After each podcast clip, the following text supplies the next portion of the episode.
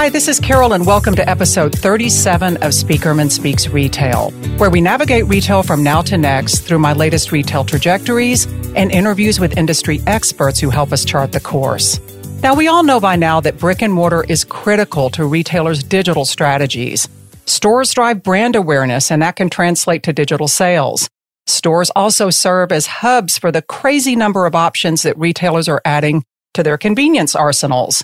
And a ton of innovation is set to be unleashed in brick and mortar as immersive devices hit the market and as retailers reinvest in digitizing their store experiences. My guest, Tina Chadwick, is the SVP of Creative, Strategy, and Digital for Miller Zell. Miller Zell is a branded environments company that provides end-to-end services for leading retailers, banks, colleges, and quick serve restaurants. Prior to Miller Zell, Tina served in leadership roles overseeing strategy for top brands and organizations including Russell Athletic, Nature's Own, Verizon, and the American Cancer Society. So I'm really looking forward to getting her insights on how branded environments are evolving and the work that Miller Zell's doing as attention swings back to brick and mortar. So welcome, Tina. It's so great to have you here today. Thanks. I'm super happy to be here as well. There's so much to talk about, so much going on. Absolutely. Retail is fast moving. And again, you know, attention is going back to brick and mortar. And I think that's where so much of the excitement is going to be for the rest of the year. But I have to say that Miller Zell, you guys have some impressive longevity, especially by retail standards. The company was founded, if I have this right, in 1964. And back then it was primarily about large format print and graphics and promotions. But that was just two years after Walmart launched. And obviously a lot's changed since then. So Tina, what does Miller Zell look like today? The Miller Zell of today looks a lot like the initial Miller Zell and then nothing like the initial Miller Zell. it's still a large format printing, but now sometimes the substrate is different or the material that's being printed on is different. It might cover an entire window instead of being hung in a store, or it might do both. What's interesting is we still do a lot of what we originally did for Walmart and other clients all the way through. And now we've just added on and added on and added on to many different things that we're doing. Digital is becoming a much bigger part of the mix for retailers and brands. So, Tina, how are you seeing that interplay between print and digital play out with your customers and in your projects as you do evolve and as you have evolved over the years? Print still has a very viable role. And what's Furthermore, you can't really get into digital without the print helping that, right? What holds a QR code? Mostly print. So you have to put that QR code on something, whether it's a shelf talker or a big poster or whatever it is that you want to have represent that QR code. Print now has a new role, as you so aptly put it, and that's exactly what's happening is the role of print used to be it had to carry every bit of information either that or it was over the loudspeaker right we remember those days But now there's many different ways that retailers talk to their consumers. There's apps, there's signage, there's digital signage and practical signage, i.e. the print, many different ways. And you can fit more on a poster. And what I mean by that is posters are, of course, a set size and we print them. But now with the ability to add a QR code or prompt a reader to go online to the app or web or other source, you can fit much more information because what you're doing is starting the journey on a printed piece and then going ahead and going further with the digital piece of it as well. So integrating the two. It's not competition anymore. It's much more integrative and symbiotic.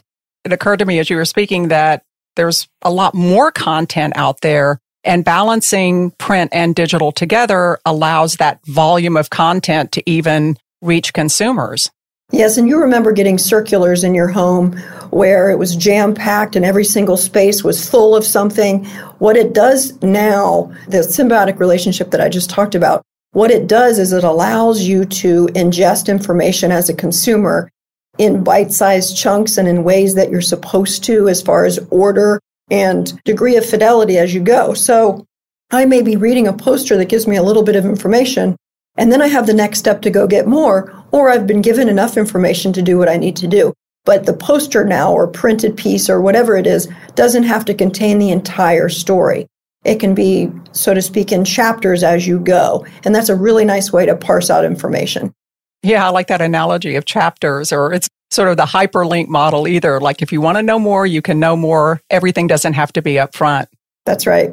Well, zooming in on that digital piece, One of my top trajectories is the digital rethinking of physical retail and the emergence of phygital retail. What are some ways that you're seeing this new phygital reality take shape? I think you just touched on it a minute ago, but are there some other examples in your work?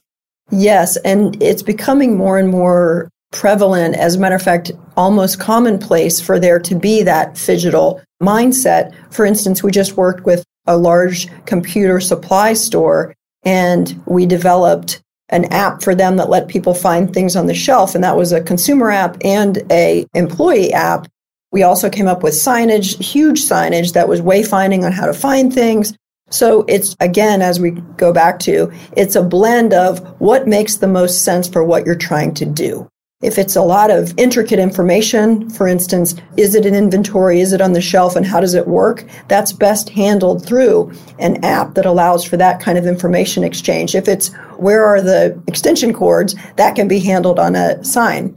So it's just a blending of those things. And what we're also seeing is the stores themselves are having a different job to do than what they normally had to do. It is not stocking a lot of things on shelves and then releasing consumers into the stores in a frenzy to grab things off. People want to have an experience, and that's where phygital comes into play.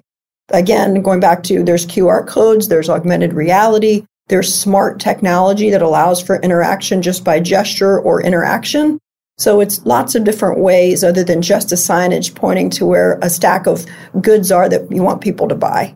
There's a really good example too. We were visiting a college in Texas and they needed a couple of different things done to some of their facility buildings. One of them was a student center. And it was interesting. You went inside and it felt like a museum. It wasn't bad. There was a timeline and it was interesting, but it wasn't a student center. So our charge was okay, there's a cafeteria in here, there's a timeline that we take alumni through and prospective students. And then there's just a gathering space. But again, all of it was cavernous and felt like a museum. It was prestigious, but it wasn't usable.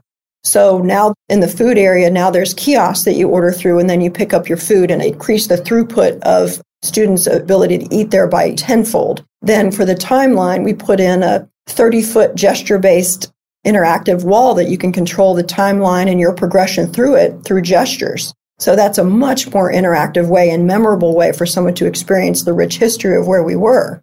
Now, the Student Center, now you can't keep students out of it. Every nook and cranny was filled with places to hang out and places to have some privacy and places to have meetings. So it's really just going into a space and going, okay, how can digital enhance the experience and how do we change the practical space and how do we change the practical space to be able to handle the digital and create an experience that's seamless and exciting. Yeah, I can see the two at work there. There's the practical side of it, just the navigation and all of that. And then there's the actual experience of it that obviously was so engaging that students wanted to spend more time there. I can certainly see a lot of that parlaying to retail as retailers obsess on dwell time and are measuring all of that. But as part of this drive toward digital, one thing I've been talking a lot about and dedicated entire episodes to, retailers are creating their own in-house ad agencies. In fact, it's becoming more the rule than the exception. And as store environments are digitized, retailers can collect even more data and then use all that first party data to go back and promote their ad businesses to brands. So have you been seeing any of this in your work at Miller Zell, Tina, or has it impacted your work or has it hit yet? We have many clients who have their own in house agencies, and most of the time they fall under marketing. So within marketing, there'll be varying degrees and sizes of agencies. And we partner with them. There's certain expertise that Miller Zell has that 60 years of experience has added up to an advantage to having us in the room. And sometimes, if the skill set is such that the client has it internally, we will fill a consultant role on how to best leverage those things and where things should be developed and how things should be developed. If it's there's a couple of people and it's that we need to take on the volume of the production, we can do that as well. So it just depends on the size of the entity internally and what the capabilities are and the purpose was of them. Sometimes it's production and sometimes it's strategy.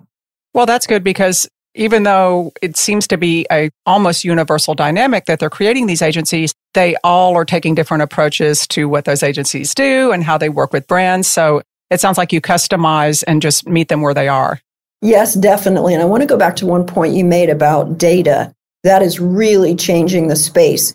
It used to be before there was kind of a let's put this campaign out there and cross your fingers and see what happens. And now, of course, with what you said so astutely a minute ago about there's data collection for everything. There's eye tracking, there's dwell time, there's flow through of where people were standing and how long. And there's technology that if you interact with something and pick it up, all of that measurement is going into inform how stores are laid out, how many items are on a shelf, where things are. You know, it used to be row, row, row, end cap, end cap, end cap. And now it might be L shape, S shape, no shape, center in the middle. As a matter of fact, we were just working with one of our clients on, they had built a build your own area within their store. And we studied it a little bit after we opened. It was a test store, which was great.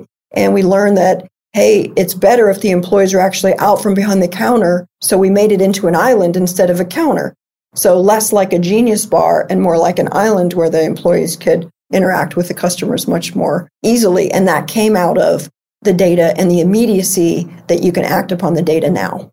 Wow, that's great. Data collection is certainly making retailers more valuable to their brands, but it's radically transforming in store environments too. You talked about dynamic content, and that's one aspect of it, but there's just in general a lot more wear and tear and a lot more change and just a constant evolution, all of these remodels constantly happening. And I have to imagine lots of changes on the part of retailers in the store environment that maybe some not expected. So how are you navigating all of that? It is a crazy, wonderful time, is what I will say. I was trying to get through the whole interview without referencing the pandemic, but there I said it. There it is. I think that the times right now are so shaped by the last two years as far as the acceleration of some of the technology, the consumer adoption of some of the behaviors from the technology, and just interacting with brands. There's a wonderful mentality that's going on right now where consumers are allowing brands to try things and not holding them so accountable if something doesn't work out. And it harkens back to when people were trying to adjust for the pandemic but stay open. We saw a lot of plexiglass and duct tape. and then consumers expect, you know, okay, now that's been out for a while, come up with a more elegant solution. That same mindset is coming into play with technology and some other things is people are allowing consumers are allowing stores to try things and being part of that trial and giving their feedback on that trial to give stores an idea of what consumers do and don't want. It's actually a much more one to one consumers to brands getting feedback than I think it's ever been. When you talk about that test and learn environment and again, consumers giving retailers and brands permission to test and learn and try new things and also knowing that not everything is going to go chain wide. Sometimes it just gets tested and then it goes quietly away. I know that you guys have been so immersed in some of these high profile store remodels, or in some cases, you'd have to call them complete reinventions. And some of these stores do operate almost like laboratories where they're just teeming with experiments and then retailers are incubating ideas, they're testing and learning, and then they're deploying what works. So what does that look like from a collaborative standpoint, Tina? Do you have any ideas on best practices in this test and learn environment? Yeah, what I love is, and sometimes this happens and it's an easy correct when you do a test and learn, is people fall in love, clients maybe, fall in love with a certain technology. And what they want to do is they really want that technology. And let's just use for an example, a hologram. You know, we really want a hologram and not building a true business case for it. Sure, we can go in and test that in a store and it gives a more safer environment and not as costly to go in and test something. Now, you still have the development cost of what it's going to be and how realistic you want to make it. But one of the things we're seeing is figure out a test and learn environment where you can test a minimum viable product of something instead of the full blown execution of it. Test the concept of it as much as you can versus getting it all the way to viability. What I love is, and again, consumers are allowing for this and very readily giving their feedback without dinging the brand on trying something new. And when it quietly goes away, that's okay. I love that it's getting to testing out of laboratories and focus group type rooms, although those are very, very important and we use those still. It's starting to what I talked about before is putting consumers in front of brands kind of face to face rather than kind of through traditional research. So even the face of research in retail is changing as well. So you're talking about testing the ability and the luxury really of having these live testing environments in the store rather than just relying on these sort of backstage devices of the past. Yes. And then you also get employee feedback and manager feedback and then true feedback from the customers in a real scenario rather than knowing that it's been fabricated for their input. It's more honest. Sustainability is a topic that I tend to bring it up almost in every interview because it impacts retail so broadly, regardless of where you play, particularly in the physical elements that go into creating store environments and branded environments, which you guys specialize in. So how does Miller Zell stay on top of these more aggressive sustainability commitments that retailers are making? I think it's really, really positive that you're bringing out the true lens to look at sustainability because I think for a long time we've been able to get away with we being the larger corporate environment with just putting a page on a website. Here's what we're doing. We recycle our paper. What's happening is with the transparency trend in general, consumers want to know who runs a company, what their sustainability practices are, what their DE&I practices are, and not just from a give me the information, but show me. What are you really doing? And that demand comes through our clients to us as well. We have something called value engineering where we go through and we take designs, whether they were done by us or other people, and we look at the design and we engineer it down to make sure that it's affordable when it goes to scale. Well, another aspect of that is looking at it from a material standpoint and an implementation standpoint of what about the carbon footprint? What about the materials? How were the materials derived? all of the things and even the transport of them, the installation of them, every aspect, there's opportunities to improve sustainability. And that's the kind of things we have to look at and then teach our clients to look at as well, because we don't do everything for them. We try, but we don't do everything for them. But it's a good way to start building it into every step along the way, because we go from insight all the way to installation. And there's a lot of steps in there where we can help with the mindset of sustainability. Well, and it sounds like you're putting metrics to it. So therefore, in that spirit of transparency, if there are any questions or if there are new standards that hit, you already know what you've done all along the way and throughout the supply chain. And so you have all that at the ready. That's true. And we also think it's super important to walk the talk. So we ourselves have sustainability goals that we put into play that our clients have asked for. We have prospects or pitches or new proposals that we're putting together people are asking those questions. What are you doing about landfill waste? What are you doing about solar power? Are you a member of this, that, or the other? And we can answer yes. We're one of 58 for Sustainable Green Printing Partnership. That's kind of an elite group to be in. So we make sure, kind of like we were just talking about, let's bring the testing and the sustainability together. We make sure we go out and test what we're asking our clients to do ahead of time and operate with those practices so we understand the challenges and can set them up for success because we've been through the challenges ourselves. That's great. Well, Miller Zell is very steeped in retail, but you also work outside of retail. You work with banks and quick serve restaurants and other industries. So you have a broader view of what's happening in physical environments. So is there anything that you're seeing out there, Tina, whether it's retail or not, that you think is particularly directional or something to watch? I think if Walt Disney were alive, he would be extremely excited. I think what's happening is people are looking for the magic. People are looking for an experience, and the transaction can happen within that experience, but it's not necessarily the goal anymore. People want to go to a store and experience something or feel something or belong to the brand or understand what they're joining. It can be education, it can be fun, it can be edutainment, you know, whatever the term is. But we're seeing this very big trend of the store itself having a new purpose, and that purpose is connecting people and creating experiences where people can understand what they're buying into. Notice I didn't say buying. It's not just a transaction, it's what am I buying into by buying this brand? I like that. I always say that not everything that matters can be measured, and not every path is a path to purchase. You know, that's the mantra of shopper marketing that we've heard over the years. Sometimes it's a path to engagement. And I think there is a new mindset where, hey, it's all good because the more they're engaging, the more likely it is that down the road, perhaps they'll make a purchase. Yes, yes, yes, yes. And given the rise and proliferation of social too, they become advocates.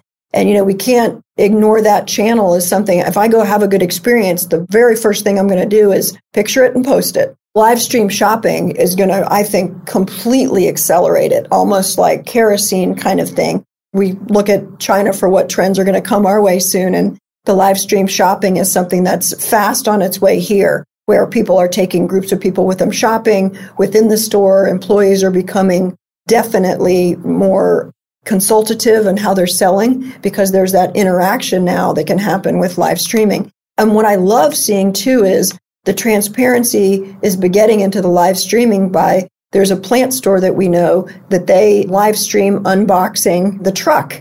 When a new shipment comes in, the store owner's out there unloading the plants and talking about them. So that creates that excitement. People come to the store and they want to buy the plant I saw and so and so. The third one you unloaded, I want that one. It's creating that humanity between the brand and consumers. That's interesting. Plants almost like a runway show, right? yes, yes.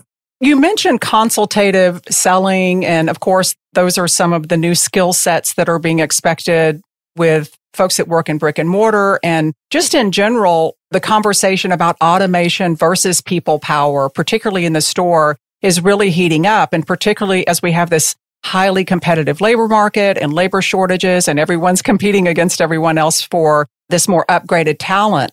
What do you see as the emerging skill sets as retailer standards and, you know, just requirements and expectations from consumers continue to escalate? Yeah, I think you said it earlier. It's the soft skills. So, which are harder to uncover and harder to interview for, right? Can you work a cash register? Sure. Can you work a square machine? Sure. Those are things that you can interview for. But I think the skill sets that we're seeing when we talk to some of the managers of the clients we work with, it's the softer skills. Can this person present material? Can they present a product? Can they walk a consumer through for some of our service minded clients? Can they talk somebody through something that's fairly complex and have them feel comfortable and have them feel like they can trust what that person is saying? So those are much harder things to screen for. And that's what we're seeing a trend in is the skill sets are less about the hard skills of operating machinery or being able to do hard skills and more about connection. Well, and I guess it's those hard skills that are ripe for automated solutions. That's right. So once again, just like the print and digital conversation, it's not one or the other. It's making wise choices about when one or the other makes more sense. Absolutely. So back room, front room, client facing, not client facing, all the things that come to mind. Yes. Well, I end every interview with one question that I'll pose to you right now, Tina. What's next? If I was talking to a brand, I would say continue experimenting the environment is ripe for it and listen to what your consumers are telling you because they're speaking. They're engaging in social channels. They're engaging in the app. They're giving feedback. No one's afraid to tell you whether their meal was good or bad. Just like if you go back in time, comment cards. If you read the comment cards, you know how your restaurant's doing. It's not just the sales figures anymore. It's what is the head and heart telling you in the minds of the consumers, not just their head, but their heart. That's a great way to close. And I really was glad to get these updates on what Miller Zell is doing. I've followed your company over the years, and it sounds like you are right in the thick of things as things heat up in brick and mortar. And I'm just so glad you joined me today. And I really appreciate your time and sharing the insights and updates on all the things that you're doing in retail. Yeah, thank you very much. It has been a fun ride to come from where we'd come from and all the way till now. I mean, we're even talking to some of our clients about the metaverse and how to start to build in there and create customer experiences in that world. I think everybody's talking about the metaverse, and we're probably just now getting to the point where it can't be dismissed anymore, and there's not going to be as much debate about whether it's relevant because retailers are just all over it. So that's going to be exciting to see what you guys do in that space. You can learn more about the great work that Miller Zell is doing creating branded environments in retail by visiting millerzell.com. And on that note, we'll wrap up this episode of Spieckerman Speaks Retail. In future episodes, I'll be talking with more experts about where retail's going next, and we'll keep on tracking those retail trajectories. So I hope you'll continue to listen every other Tuesday. And in the meantime, you can follow me on Twitter. I'm Retail Expert, X-P-E-R-T, and you can check out my media updates and speaking gigs at spieckermanretail.com. Thanks for tuning in, and I'll see you next time.